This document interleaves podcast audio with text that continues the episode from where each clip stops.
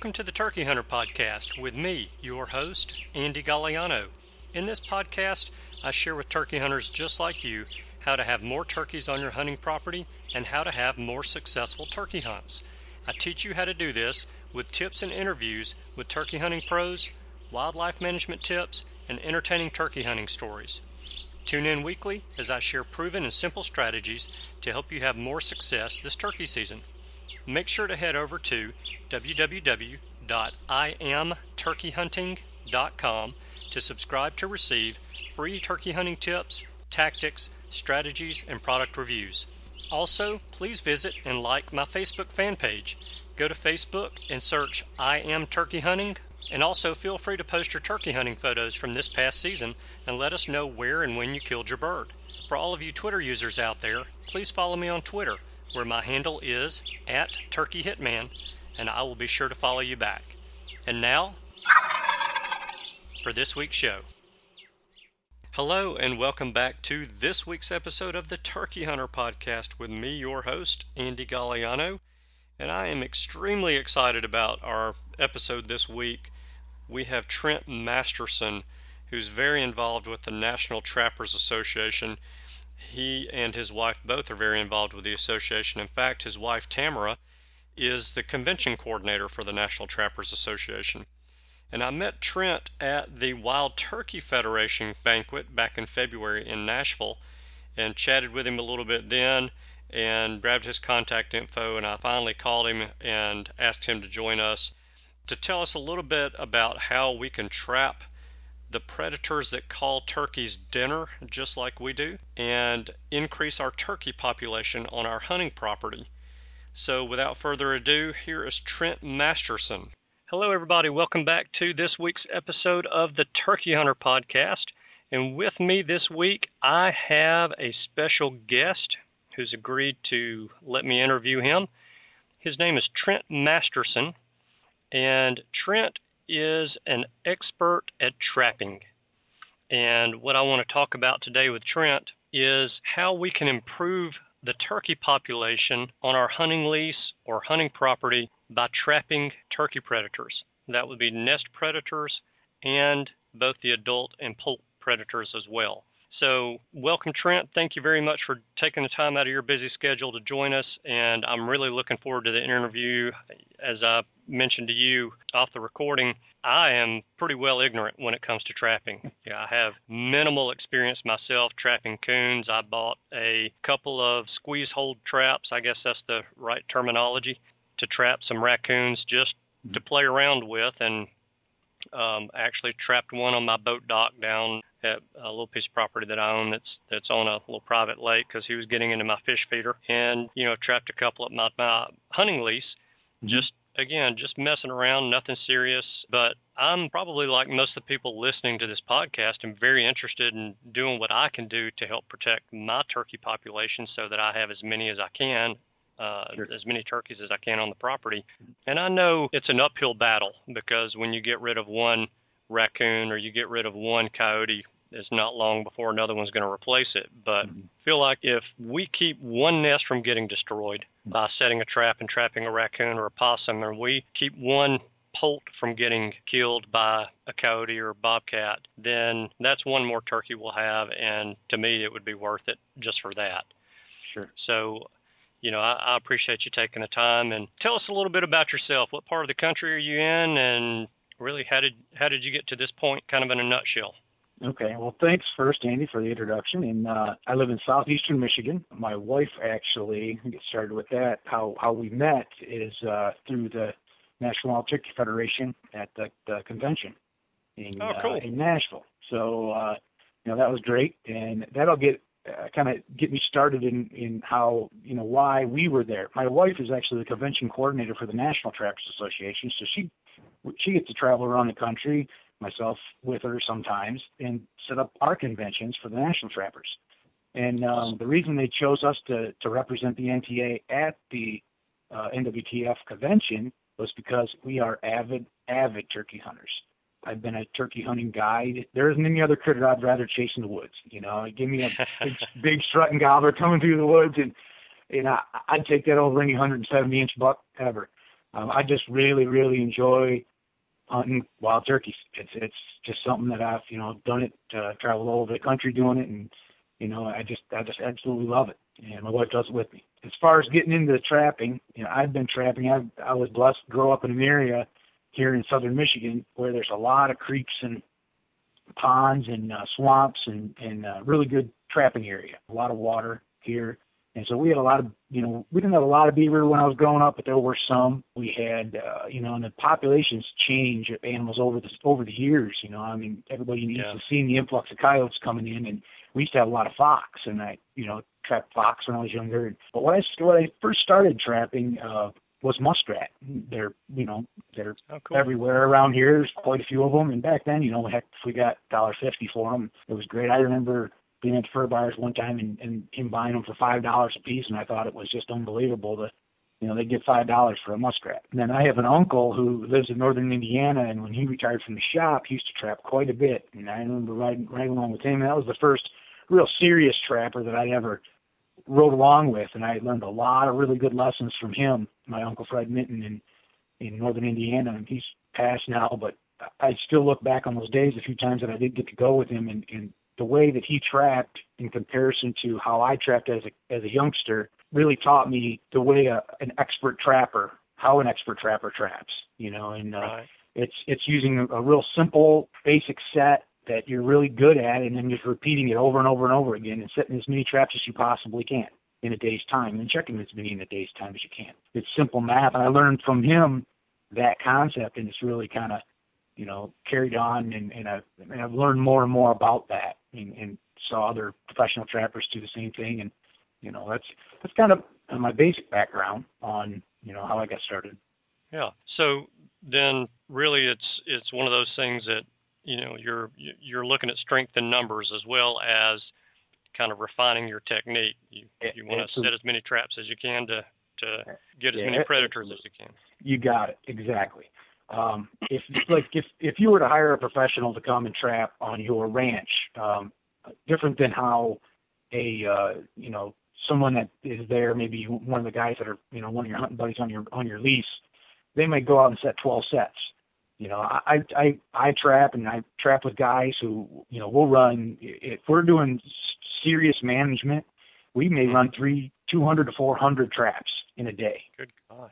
Wow. And um, you know, numbers of you know, and, and we usually it's a head count kind of deal, and really good guys, you know, uh, nest predators, say skunks, possums, you know, raccoons, everything. You may be 50, 60 animals a day that you're Yeah. that you're removing from you know a, a good sized piece of property. You know, you're and, and the whole idea when we're there is to knock down that nest predator population as best we can in the two weeks or week that we're there.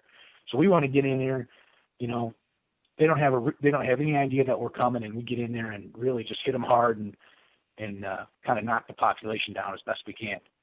And, and Yeah. that's that, that would be the, the biggest difference. Um, and I don't you know I don't know I don't expect some somebody that uh, isn't you know do, isn't doing it basically as a profession to have 400 traps even set. You know, and there is ways uh, you know where you can work around a work schedule and and, and be able to run enough traps fast to make a big dent in the population.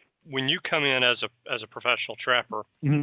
like you said, you're there for a week or two weeks, Mm-hmm. but being able to to take an hour or hour and a half on your own property or your hunting lease Yeah. and doing that over a period of months or even a year Yep. solid, you're you're going to make a pretty good dent in the predators by doing that. Absolutely, absolutely. And then Maybe. learning, grasping the idea of if you have a simple basic set that you can set really fast, and say you have a machine that you can load with traps, and and if you could run, you know, I don't know, 25 traps in in an hour instead of having one or two or three and going out and catching a raccoon here or a raccoon there. Believe it or not, these these critters are, can can they'll wise up to you pretty quick. Case in point, setting uh, feeders. When when I set feeders, a lot of times I'll see trail cams pictures of raccoons on a feeder, and there'll be a family of eight, ten, twelve raccoons using that particular feeder, or maybe it's two family groups.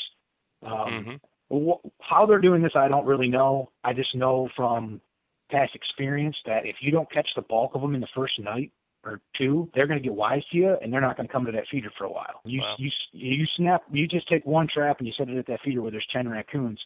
Don't expect to catch a raccoon every night for ten nights. Now, I'm not saying that's not impossible. I'm sure it's possible, but what I've found in the past is that if I, if I come to set a feeder, I want to I want a really good idea how many raccoons are coming to that feeder, and then I want to set, you know, more traps than I believe animals are coming there at that Okay. individual feeder. And try to knock them out as fast as I possibly can because I don't want those ones getting wise and not coming back for a week or two and then I'm gone, you know, down the road. But if it's if it's Right. even if it's you doing it, you know, uh you know, I would recommend if you see eight raccoons on a feeder, t- set ten or twelve traps there. It's pretty Okay. quick. It's quick to drive up there, and it's it's it's pretty neat to see that you you know caught six raccoons in one at one feeder at one set, the one check. You know, I mean, Yeah, and, and you know that's it, and that's pretty possible with today's equipment. that's pretty cool. So, if you're using a feeder to get them in there, are you either limiting the amount of feed that's being thrown when you set the traps up that's coming out of the feeder so that they're more inclined to go to your traps, or would they just be more inclined to go to the traps because you're offering them something better than, say, yeah, corn? yeah. Okay. Yeah, I'm, I'm giving them something that's better than corn. And a lot of times, what I'll do is I'll actually try to find the trails leading to the feeder, and I'll spread my traps out in a hub, you know, around that feeder. You, you know, generally the deer and turkeys and everything else that's coming, hogs and stuff that are coming to that feeder, they're going to be down pathways to that feeder. Raccoons are using those same paths most of the time, and if you can set, you know, say there's, you know, a, you know, a hub of ta paths leading away from it, if you can set those paths leading to it, and then set a few traps around the feeder, you, you really what we call gang set as a trapper. Mhm. You can really pick up those animals a lot faster. Get not educate, I guess is the is the word. The ones that don't get caught, and uh, the most Right. the a most effective way to catch one ra- or the most effective attractor to want to a raccoon is another raccoon in a trap. One gets caught, and the other ones are curious what's what's going on, what what's happening over there. And if you watch on, uh, you know, watch video trail cam footage, uh, one raccoon gets caught in a trap, and the other raccoons, you know, it's his litter mates or his mom or whatever will approach him and kind of check him out and see what's see what's there. They don't seem spooked Oh, wow. by it. You know, they don't seem afraid of it. Um, Yeah. They're just curious of what what's going on. Why isn't you know why is he struggling right in that one spot, kind of thing. Yeah, uh, that that's pretty interesting. I I just assumed that you know they would you know try to get out of there. You know that they'd Yeah. be pretty pretty scared by that. That's that's pretty neat. Mhm. Um, well, you know I, I know there's a ton of different types of traps, um, but can you kind of give me a general overview of the different types of traps and which traps would be you know maybe a little bit better suited for um, poult and adult, adult turkey predators or um, nest predators? Right, right. I'm assuming you're going to use different types of traps for those. Absolutely. I would say the first trap you want to, I would, I would lean you toward as far as raccoons, skunks, and possums is dog-proof traps. They're not as effective on skunks as they are on possums and raccoons, but they do, they will catch skunks. Mm-hmm. That is a great way. And then also a lot of a lot of these leases are, you know, guys are hunting with dogs or there there are dogs on the leases, and you pretty much eliminate that factor of of catching a non-target, you know, catching a dog uh, using a dog-proof trap. They're very easy to set and they're extremely effective. I mean, even when I fur trap, raccoon trap, my number one go-to trap is a dog-proof trap. I can set it in places I normally wouldn't set, say like a body grip trap, which is a, a killer trap, you know, and I, I would never want to set one of those around where I may catch a dog, you know. So I would I would lean initially probably toward the the dog-proof traps, and then maybe even cage traps. Cage traps are, are effective. They're the you know, kind of leading back to where I was earlier, you want to set as many traps as you can, and if you only have so much so much space on your four wheeler or you know, you know UTV that you're using, Right. You can only carry so many cage traps with you. Where you Right. could dump 50 dog proofs and some stakes in the back of a UTV and you know head off down the road real, real easily. Where there's no possible way you're going to do that with cage traps. So um, that's why another reason I would lean toward the the dog proofs if you're in an area where you don't have problems with dogs, now one thing about a dog proof trap is it's going to hold the animal alive. It doesn't dispatch the animal, it's not going to kill it. The other trap that I would I would maybe lean toward is a body grip trap. It's a killer trap in uh, for that type of for that size of animals, you know, 160s or 220 styles, 220, uh, which is the size of the trap. It's it, it, uh, it's a number denomination letting you know how wide the jaws are of the trap. So 220 size is a great size for like raccoon, skunk, and, and possum. And basically what you're trying to do with that is to get the animal to walk, stick his head in the trap or walk through the trap, and either you can like put it in a bucket and put bait in the back of the bucket, or you can just put it blind in his trail where he would walk down the trail and just want to, you brush it in on the sides and make him walk through the trap. Oh, okay. Nice thing about those is it actually dispatches the animal. You know, you don't have to worry about an animal there, you know, with his foot in the trap and uh, it's 90 degrees out, and you know, you, you don't want to be. Last thing I want is one to die from a exhaustion or something like that. So I'd rather do, you know, do it humanely. Yeah, and the the goal is is to get rid of these predators, but you know, it's just like you said, you don't want them suffering Right. uh, Exactly. to do that. I mean, that's not what you're after. So, okay, Mhm. so you'd say first a dog-proof trap, and second a body grip trap Right. for your nest predators. How Mhm. about like your larger predators, your foxes, your coyotes, bobcats, that kind of thing? Yeah. Yeah. Then you're almost never going to get a, a one of those predators to step in an exposed trap. It, you know, it, it happens. You can do it. You can. You could possibly catch a, you know, a coyote or a fox or a bobcat in a, in a, an exposed like a body grip trap or a trap like Mhm. that. But what you're going to want to use in those in this that instance is a, a foot grip trap, foothold trap we call them. The ones that I lean toward, and there's a lot of different ones out there. I, I prefer a coil spring trap. There's some great long spring traps, and that, that just denotes the, t- the style of the spring. Without getting into you know a lot of detail on those traps, which that you know that would be for another day.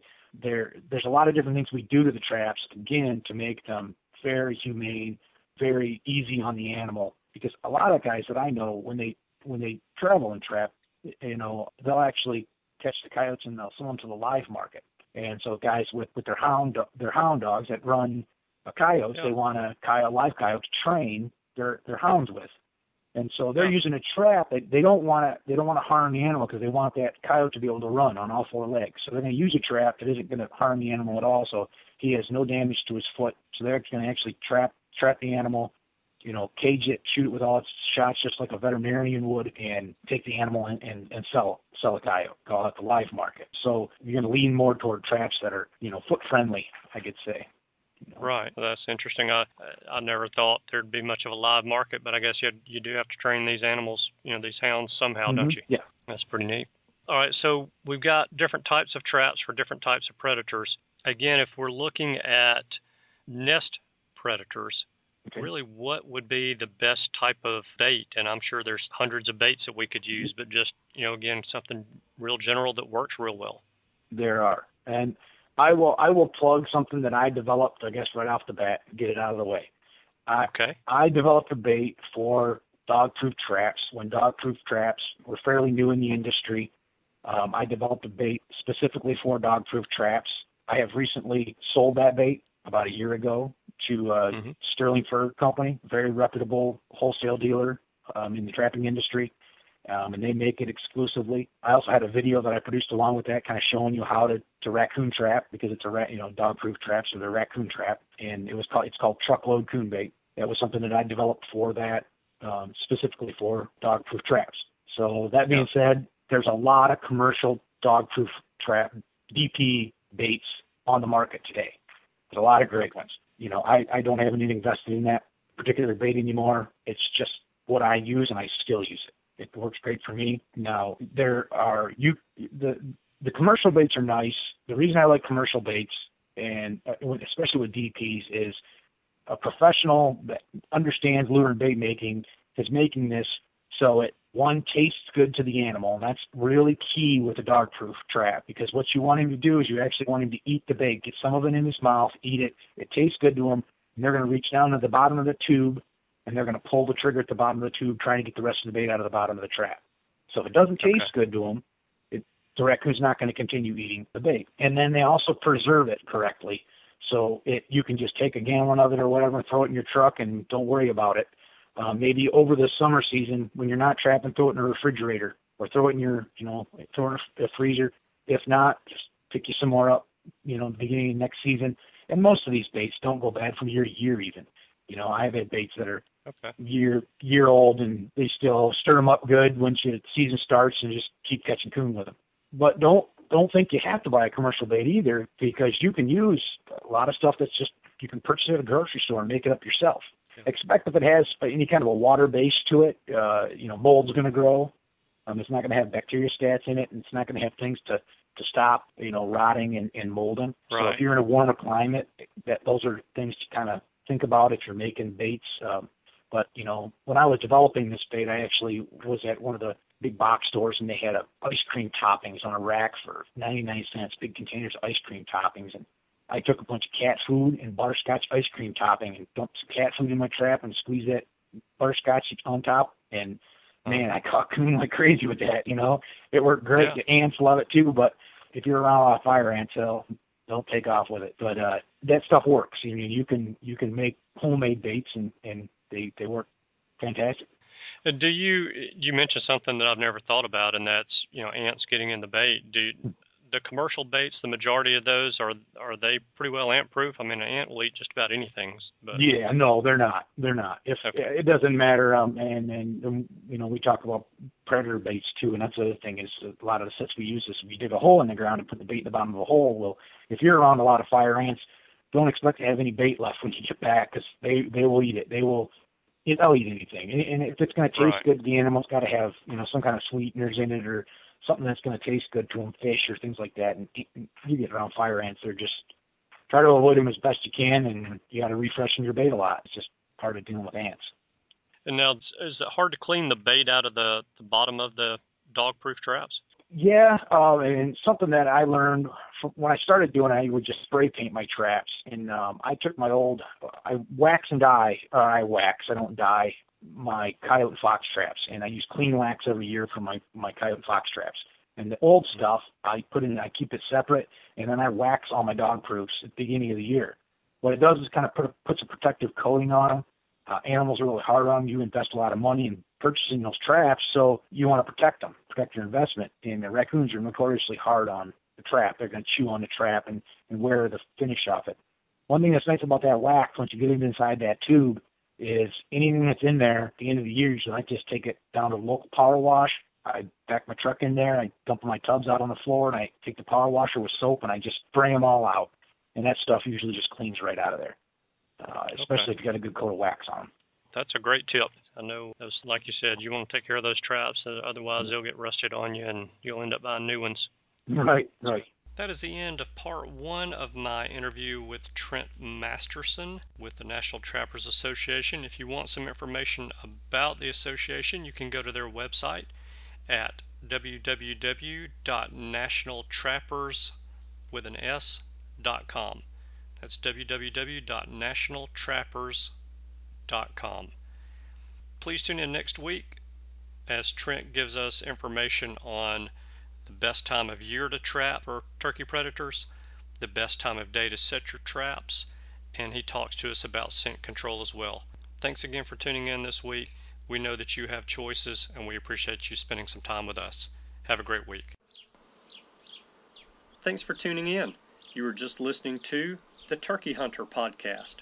If you enjoyed the show, please go on over to iTunes and leave a five star review.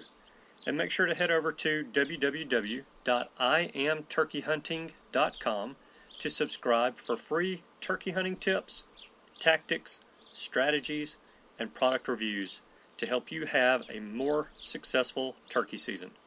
And stay tuned for upcoming episodes on hunting afternoon birds, how to film your hunt, and the breeding cycle of hens, as well as some guest interviews. Thanks again for listening.